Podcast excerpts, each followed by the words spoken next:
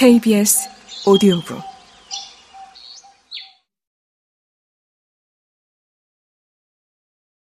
이 반드시 일어날 거야. 꿈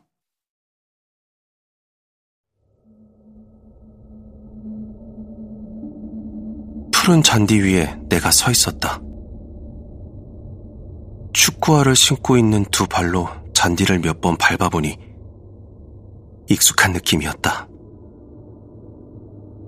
주위에 같이 운동을 뛰고 있던 사람들의 얼굴이 자세히 보이지는 않았지만 아마도 내 친구들인 것 같았다. 페널티 박스 앞, 내가 평소에 슛을 하기 좋아하는 위치에서 공을 잡았다.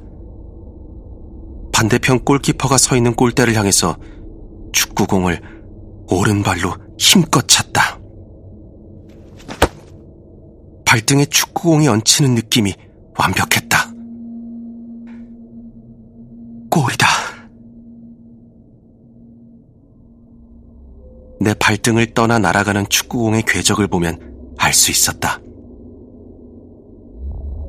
골 세리머니를 하기 위해 골대를 향해 강하게 날아가는 공을 똑바로 주시하고 있었는데 갑자기 하얀 천장이 보였다. 분명히 뛰면서 거친 호흡을 내뱉고 있었는데 눈을 감았다 떠보니 나는 병실 침대에 누워 있었다. 마치 순간이동을 한 것처럼. 현실을 부정하고 싶어 다급한 마음에 내 머릿속을 향해 외쳤다. 아니야. 두 다리가 움직이는 느낌 느껴졌잖아. 확실하잖아. 그리고 얼른 다리에 힘을 줘서 들어보려고 했으나 꿈쩍도 하지 않았다. 여전히 두 다리에는 전혀 감각이 없었다.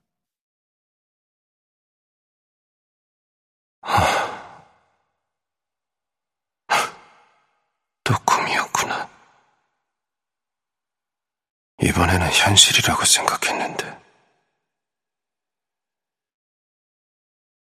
사실 이번이 처음은 아니었다. 다리가 꿈틀거리는 꿈, 한쪽 다리만 움직이는 꿈, 달리고 있는 꿈. 그런 꿈들을 꾸고 있노라면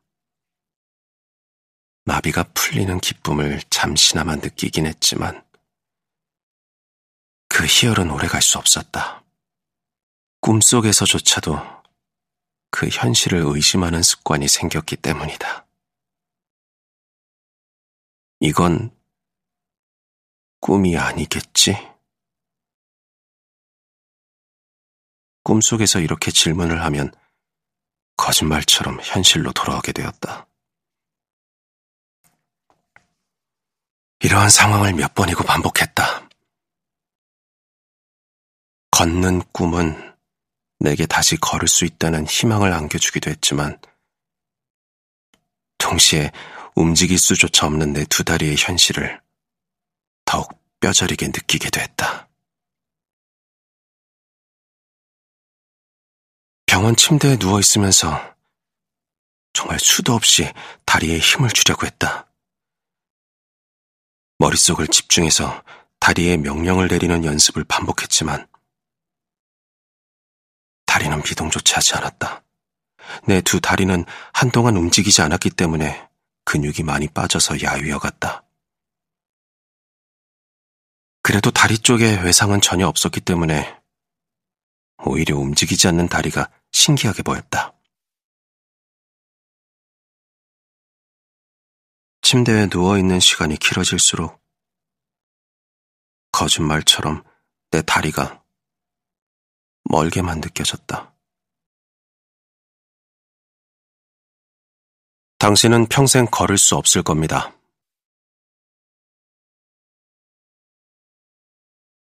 중환자실에 누워있는 내게 집도이가 했던 정말 믿어지지 않던 말이 이제는 서서히 이해되고 있었다. 아무리 의지를 가지고 노력을 해도 좋아질 수 없는 현실을 깨달았을 때의 그 좌절감은 상상할 수 없을 정도로 컸다. 그러나 한편으로는 반발심 비슷한 감정도 같이 커져가고 있었다. 청개구리 같은 마음. 불가능한 것을 가능하게 만들어서 세상 사람들한테 보여주고 싶은 마음이랄까. 아니야. 하나님이 일으켜 주시면 난 반드시 일어날 거야. 그렇게 내 마음 한구석에서는 기적을 이루고자 하는 열정이 불타오르고 있었다. 예쁜 손. 위는 손이 길고 참 예쁘다. 병실에 찾아온 사람들은 대부분 이런 말을 했다. 누워있는 내게 한마디라도 더 긍정적인 말을 건네고 싶은 마음이지 않았을까. 사실 내 손의 살과 근육은 점점 빠져가고 있었다. 손가락을 전혀 움직일 수가 없었기 때문에 당연했다. 다치기 전에는 운동을 많이 해서 거칠고 튼튼했던 손이 이제는 말라서 뼈가 보일랑 말랑하게 되자 내 눈에는 손이 처량하고 연약해 보였다. 가슴 밑으로 마비된 몸의 부위는 감각이 거의 없었지만 그나마 손과 손가락에는 정말 미세한 감각만이 남아 있었다. 그렇다고 해도 지금 내 손에 남아있는 감각과 힘은 일상생활을 하기에 기능적으로 아무런 도움이 되지 않았다.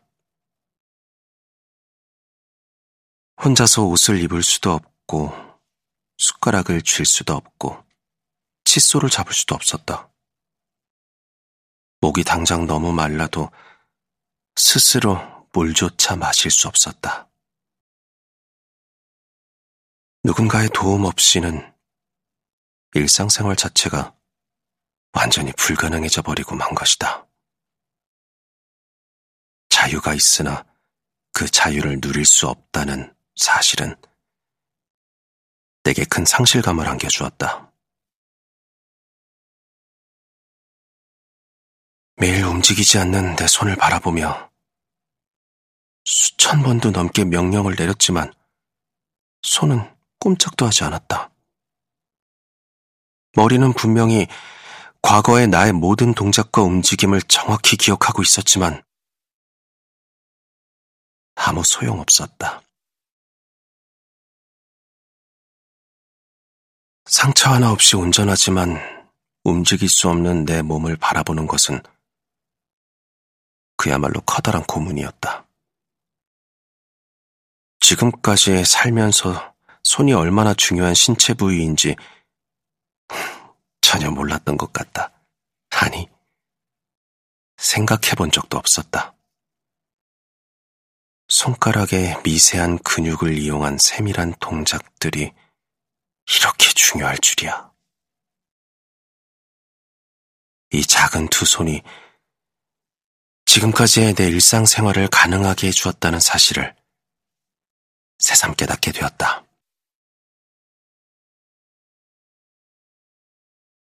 병원 생활 초반에는 그저 누워서 가족들이 떠먹여주는 밥을 먹었다. 처음에는 음식을 누워서 먹는다는 것 자체가 불가능해 보였으나 누워서 밥을 먹다 보니 꽤 익숙해져서 누워있는 상태로도 소화를 잘 시킬 수 있게 되었다. 누워있을 때는 시선이 천장을 향하고 있어서 음식을 볼 수 없었기 때문에 누군가가 그저 내 입에 넣어주는 대로 먹는 것에 만족했다.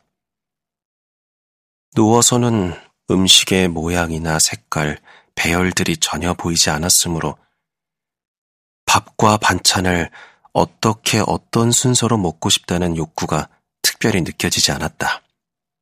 그리고 무엇보다 반찬을 골라서 내가 먹고 싶은 대로 먹는 것은 사치라고 생각했다. 간병해주는 가족들한테 이미 너무나 미안했고, 내 손과 발이 되어주는 것만으로도 충분히 감사했기 때문이다. 시간이 지나고 상태가 조금 호전되어 앉을 수 있게 되었다. 식사 시간이 되면 침대를 의자처럼 세우고 등을 기댄 상태로 침대 중앙에 설치된 식탁을 펼쳐서 밥을 먹었다. 누워서 밥을 먹을 때랑은 비교가 되지 않았다. 마치 격식을 갖춰 식사를 하는 기분이었다. 그러나 여전히 누군가가 음식을 떠먹여줘야 먹을 수 있었다. 내게 숟가락만이라도 줄 수 있는 힘이 있었다면 김치를 먼저 먹고 밥을 먹을 수도 있고 김치를 밥에 얹어 먹을 수도 있고 멸치볶음을 먹고 국을 한 숟가락 뜰 수도 있었을 것이다. 하지만 밥과 반찬들이 식탁에 가지런히 놓여 있어도 내가 원하는 순서대로 먹을 수 없었다. 내 예쁜 손은 여전히 아주 미세한 움직임만 있을 뿐이었다.